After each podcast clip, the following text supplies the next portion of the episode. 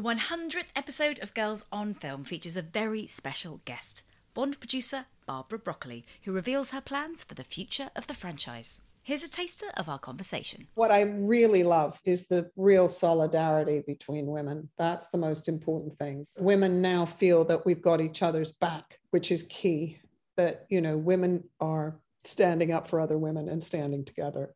And that hasn't always been possible. Fasten your seatbelts. It's going to be a bumpy night. I'm going to get that gun of mine, and I'm going to change you from a rooster to a hen with one shot. Some people call me a freak. I hate that word. I don't believe in it. Better yet, I don't believe in labels. You know, I think you're the only girl in the world that can stand on a stage with a spotlight in her eye and still see a diamond inside a man's pocket. Because I'm up at 5 every morning working my ass off. Does someone want to just tell me to my face, you're never going to give me the scores I deserve? Welcome to the 100th episode of Girls on Film. I'm your host, Anna Smith, and I'm thrilled to have you here, whether this is your first episode or whether you've been with us from the beginning. It's been an incredible journey. Stay tuned for an anniversary announcement at the end of the episode. This episode is an industry special in partnership with No Time to Die. So my guest for this momentous occasion is Barbara Broccoli, producer of Eon Productions, including The Rhythm Section, Nancy, Film Stars Don't Die in Liverpool, and, of course, the James Bond film series.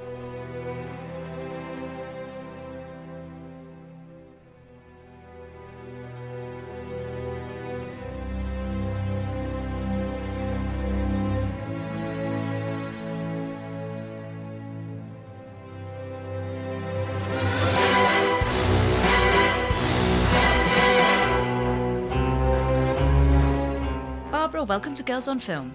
Thank you. I'm so pleased to have you on our 100th show because you have supported Girls on Film from episode 1. So thank you so much for that. Of course. We're delighted to have you here. We've been celebrating women in the industry, so who better for this episode? Let me start by saying congratulations on the success of No Time to Die. It really helped cinema when it needed it. Congrats. How are you feeling? Well, I'm thrilled. I couldn't be happier. You know, it's a film that obviously means a lot to me for so many reasons, but most especially because it's Daniel's last film. And I'm thrilled that we stuck it out and we waited to release the film at a time that we felt was safe for audiences because, you know, we made this film to be seen, you know, in the movie theaters. I mean, that's, you know, we're big supporters of the cinema experience, and I think it's, you know, it's so important that people can come together. I think we've certainly learned, if we've learned anything in the last 18 months, almost 2 years, it's been how important community is, and how much we love our family and friends and want to celebrate them. And, you know, one of the greatest gifts you can do is to go to the cinema together, and hopefully, you know, cinema will become robust again. That's certainly our hope too, so we're thrilled to be supporting the big screen. Now, Barbara, we've first met through Time's Up, so I know how committed you are to the feminist cause. What are you proud of about No Time to Die in feminist terms? Well, I think that, you know, all the roles for the women are really very, very important to the storyline and to the relationships, the interrelationships between everyone. I think Leia Seydoux is extraordinary in this film. And I think the relationship with Daniel was just a much deeper, more rounded relationship, a meaningful relationship that, you know, will exist beyond eternity. Where did you go to today by the water? Tell me.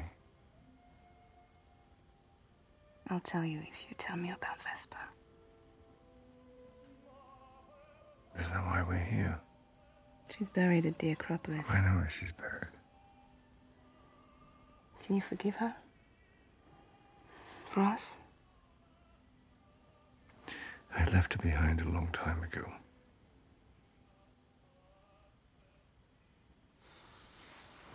As long as we're looking over our shoulder, the past is not dead.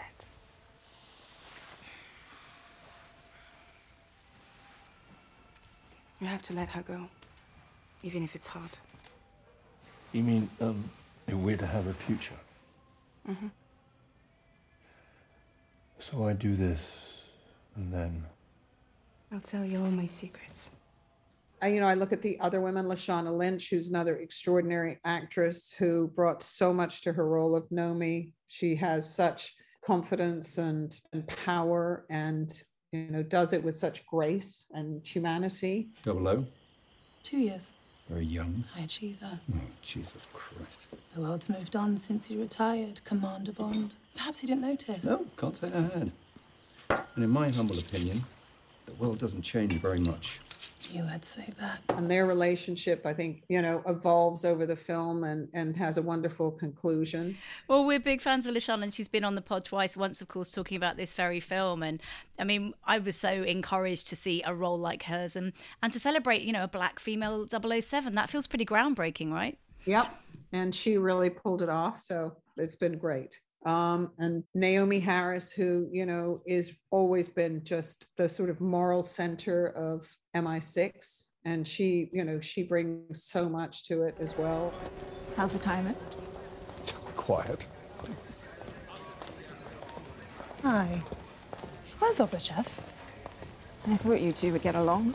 Report 007. Thank you. 007? That must bother you. You can go in. Thank you. Alone, I'm afraid. Oh, does that bother you?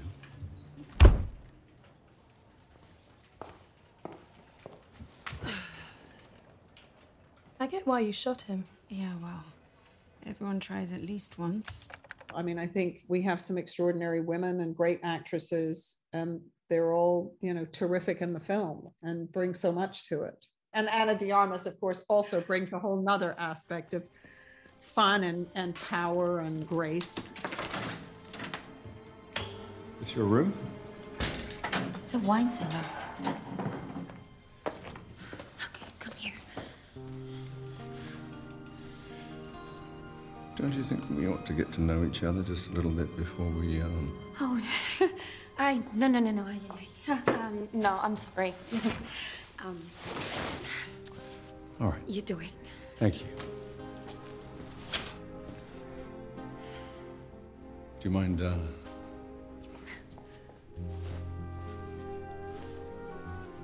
This is going to go brilliantly. I know. I've done 3 weeks training. Now, this is an emotional film as well, as you mentioned. Do you think it's important to show male vulnerability in the Bond series? I personally think that Daniel Craig does this really well. Absolutely. That was one of the reasons why I felt so strongly he was the right person for the role back when we did Casino Royale, because in that film, emotional vulnerability was key. And, I wanted to cast a man who could be a 21st century James Bond, someone who could be vulnerable and, strong and vulnerable and had a lot of humanity and could open up, which he did, obviously in Casino Royale. He opens up and he falls in love and he gives it all up for her. And then he feels he's been betrayed and then he shuts down.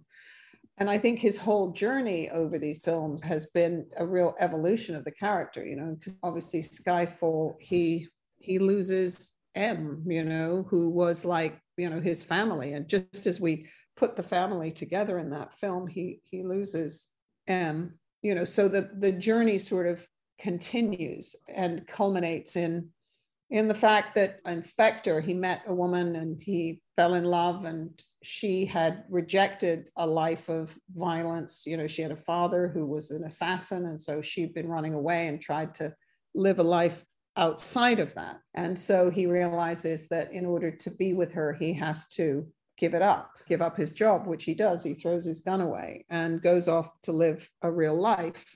And then, of course, in this film, he's confronted with the fact that the thing he dreaded the most has actually come true, which is that, he couldn't emotionally really connect with someone and make a commitment because he always felt that he could be compromised. It's one thing himself giving his life up for greater good, but he couldn't bear the idea of being compromised because someone was threatening his wife or his family. And so that's the situation he's put in this film.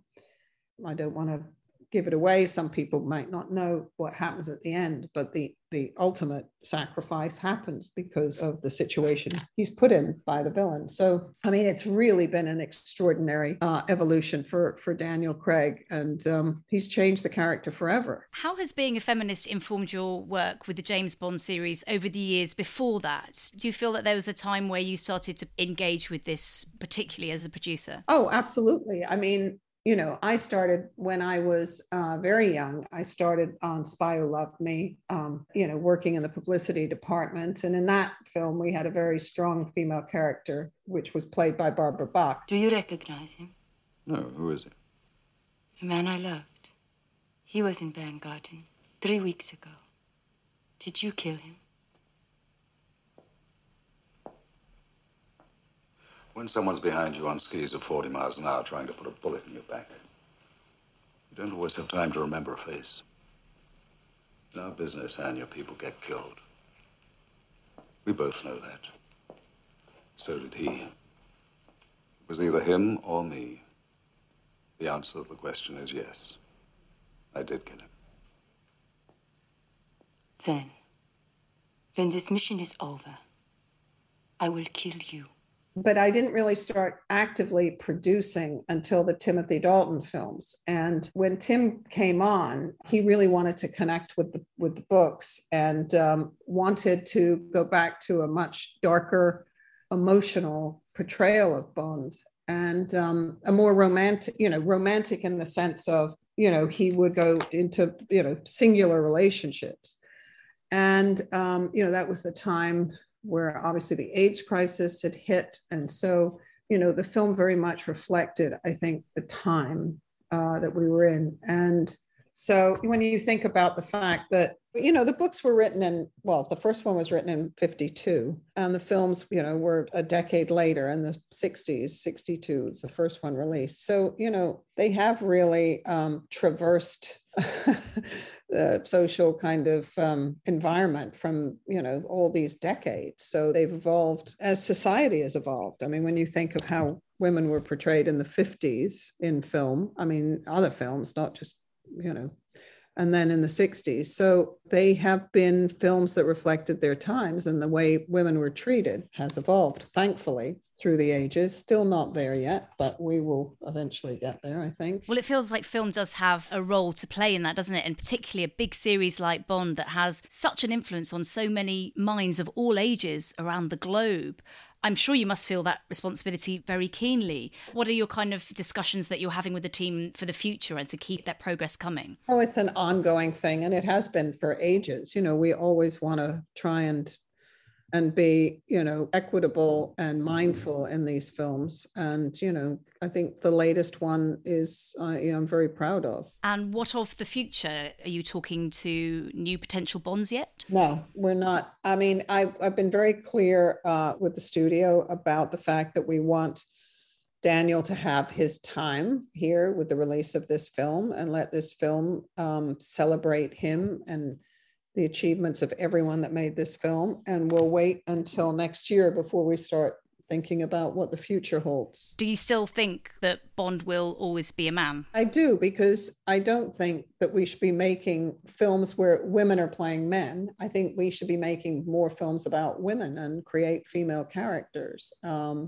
So I think Bond will be a man. Non-binary, perhaps, maybe one day? Who knows? I mean, I think it's open, you know. I mean, we just have to find the right actor. Obviously, you know, on Girls on Film, we're fighting for those strong, interesting, complex female roles across the board. And I hope that there's a lot more of those coming. In terms of Bond, obviously, there's a lot of talk about diversity. And you've certainly shown with a lot of the supporting characters your commitment to diversity with No Time to Die. Do you think the next Bond could be an actor of colour?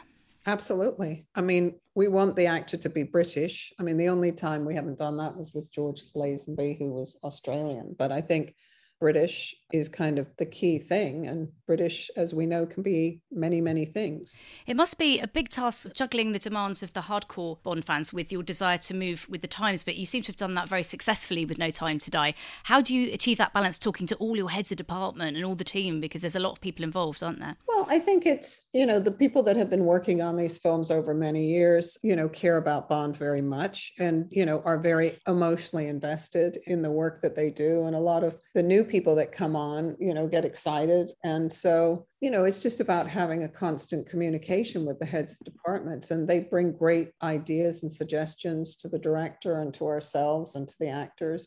And the actors also bring a lot, obviously, to the party. So, you know, I think it's just about having a really good open communication. It certainly sounds from everything that we hear that you help to run everything really harmoniously. Do you think women can perhaps offer something quite specific in that regard, in sort of being very inclusive on set? Well, I think, you know, producing, you have to juggle a lot of skills. And I think that's something that women are used to doing in their daily lives.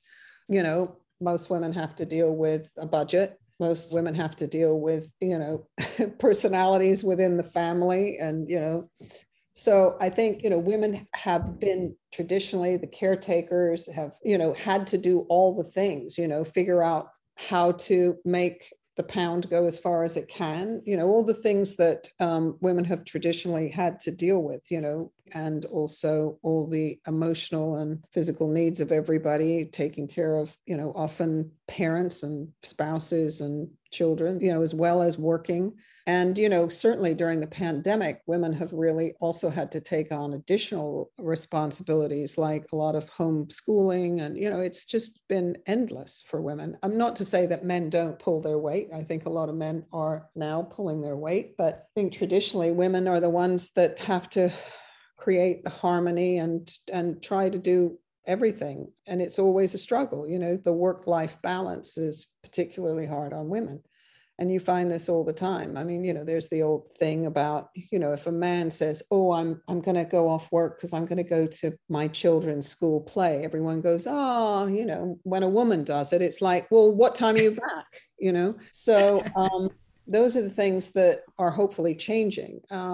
In our organization, we have mostly women and different people in different jobs in our organization. You know, we have flexible time and some working from home and things, because these are all very demanding jobs. And so I always rely on the women in our organization. They always do their work. And if they have to do some of it at home, it's fine, you know, whatever they have to do to manage their lives. Because, you know, we particularly, you know, in our industry, you know, we have a lot of dealings with the US. And when you're dealing with the time difference, just the time difference is very stressful, because, you know, we're dealing with Los Angeles speaking at, you know, 10, 11, 12 o'clock at night. And for the women that also have to get the kids up for school and manage all the other things as well as their job, it's extremely challenging.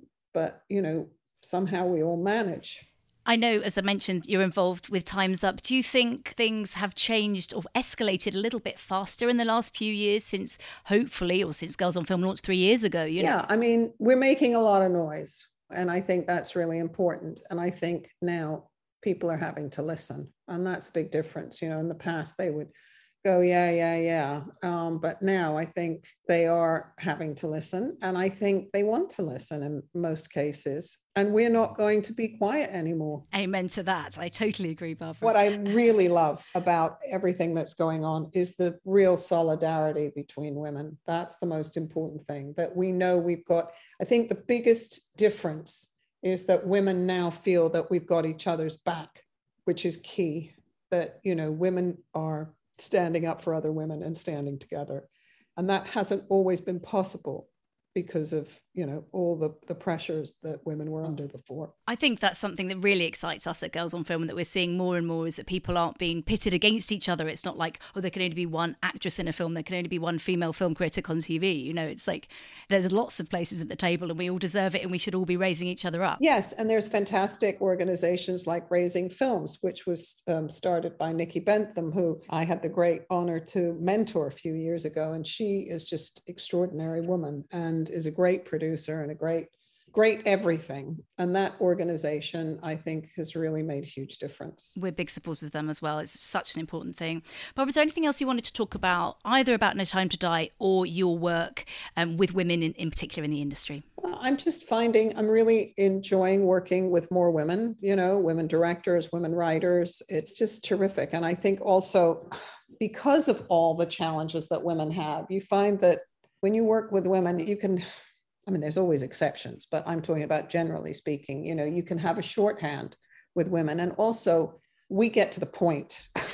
We're not time wasters because we've got so many things to do that we kind of cut to the chase, and I think we can be more direct when we're with women, when we're talking to women. And I think we understand each other. So I really love working with women. And, I'm just so thrilled when you see more women are being given opportunities to direct films. It's fantastic. More female-led productions, more female producers, but we got to keep going, we can never, ever get complacent because we've got to keep pushing for more women, more diversity, more everything, really. Well, you've just inspired us to do another 100 episodes. Thank you, Barbara. Well done, you. It's fantastic that you've been doing this, and I feel really privileged to be on your 100th podcast. So thanks very much. You've been fantastic, Barbara. Thank you so much for your support and for being on our 100th episode and for having such a fascinating conversation. It's been great to chat to you. Thanks. You too. Thanks, Anna, so much.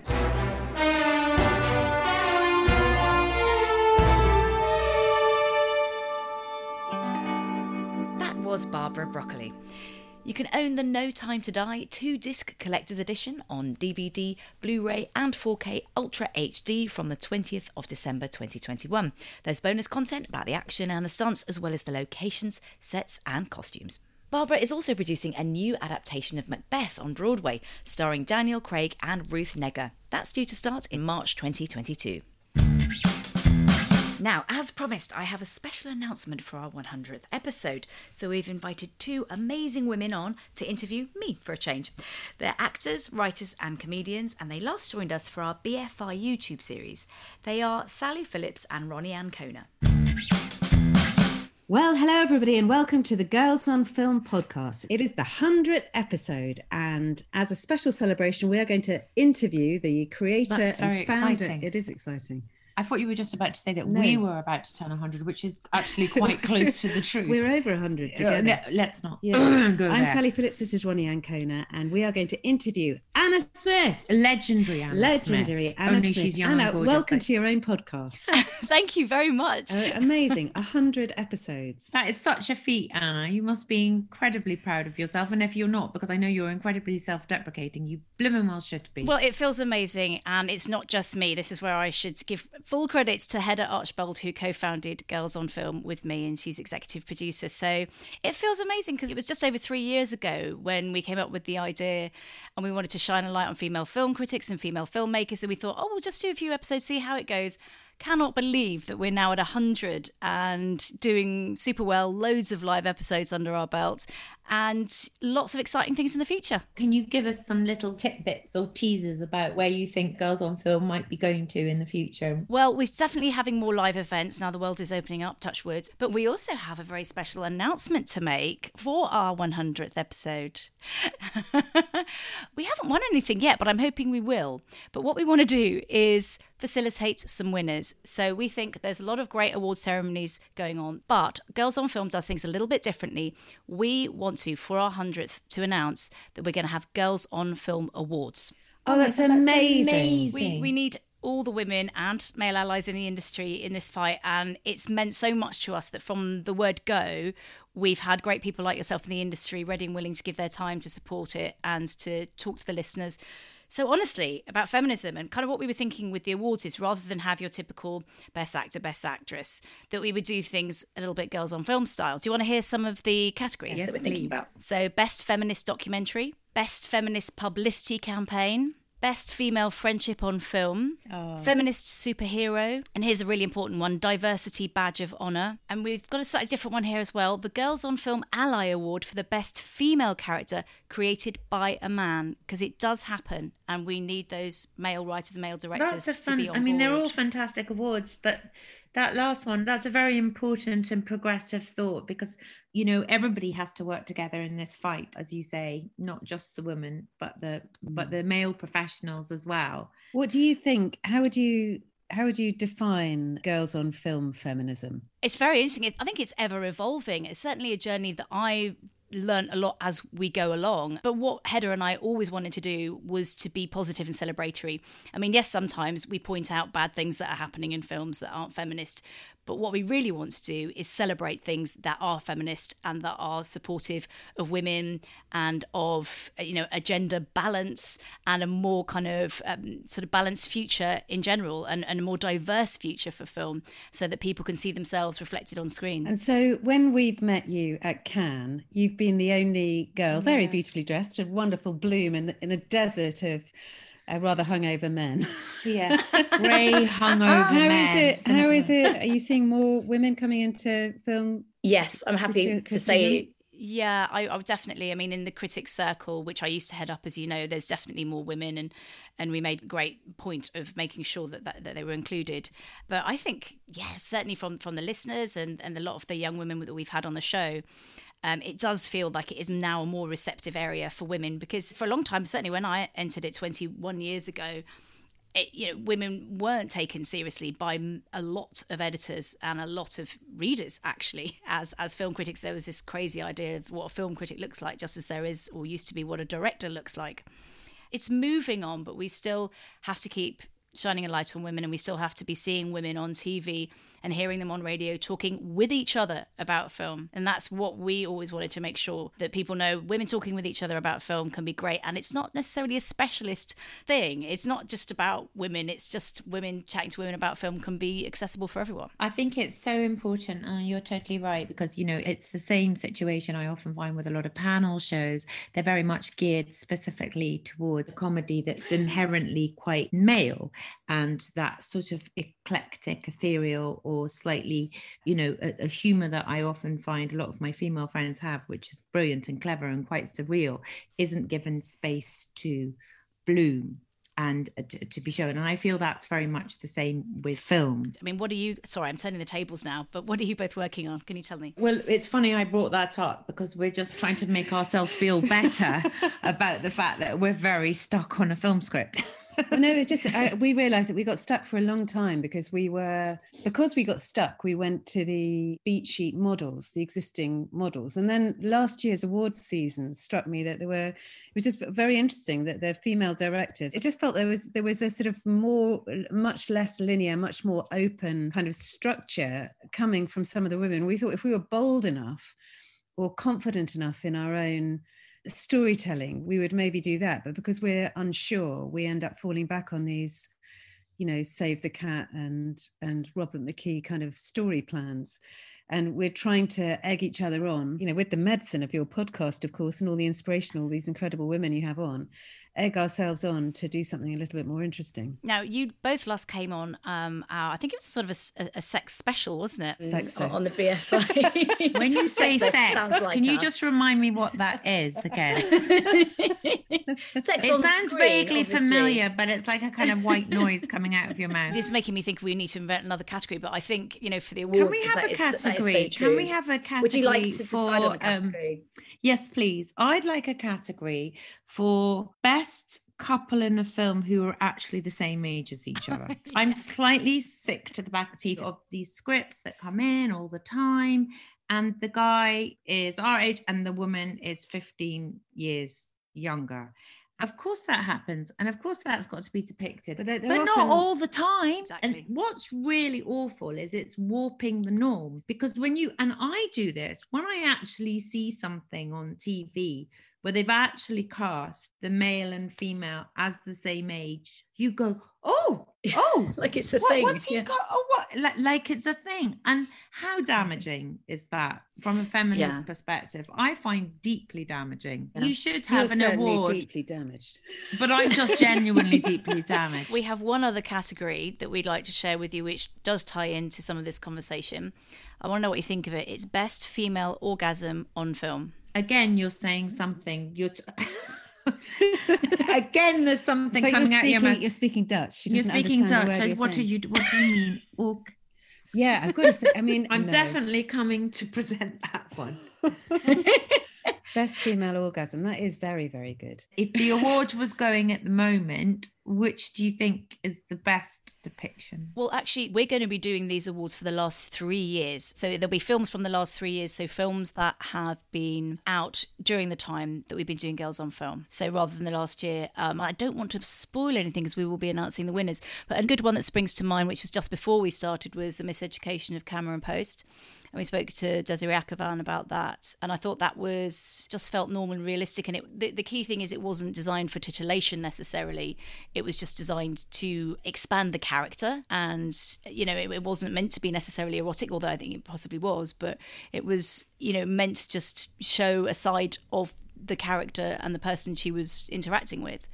And a lot of female directors we've spoken to, like Chanya Button, often look at it that way, a sex scene that way, that it's about character rather than titillation. And I think that maybe is a difference in the way that men and women direct sometimes. I always long for, but I mean, this is just the comedian in me, always long for, you know, waiting room scenes where they really go on for as long as you actually wait in the waiting room. Because there's always that's what you want out of a film. I just want to see it. And I feel like I'd almost quite like to see real time orgasm.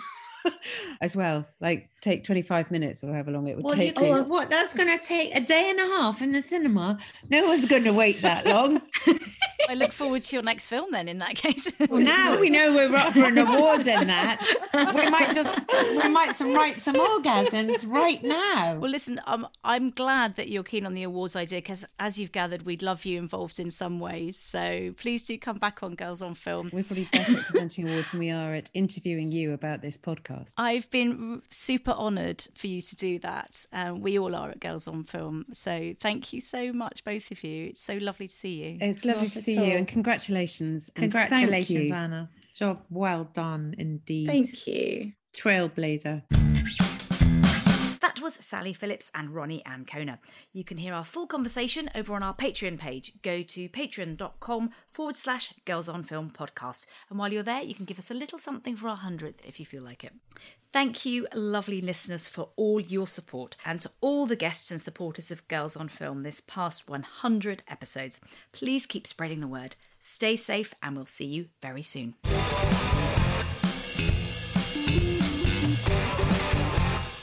Girls on Film is an HLA production brought to you by executive producer Heather Archbold, audio producer Benjamin Cook, interns Rosa Herxheimer and Shania Pythia, and our partners for this episode, No Time to Die.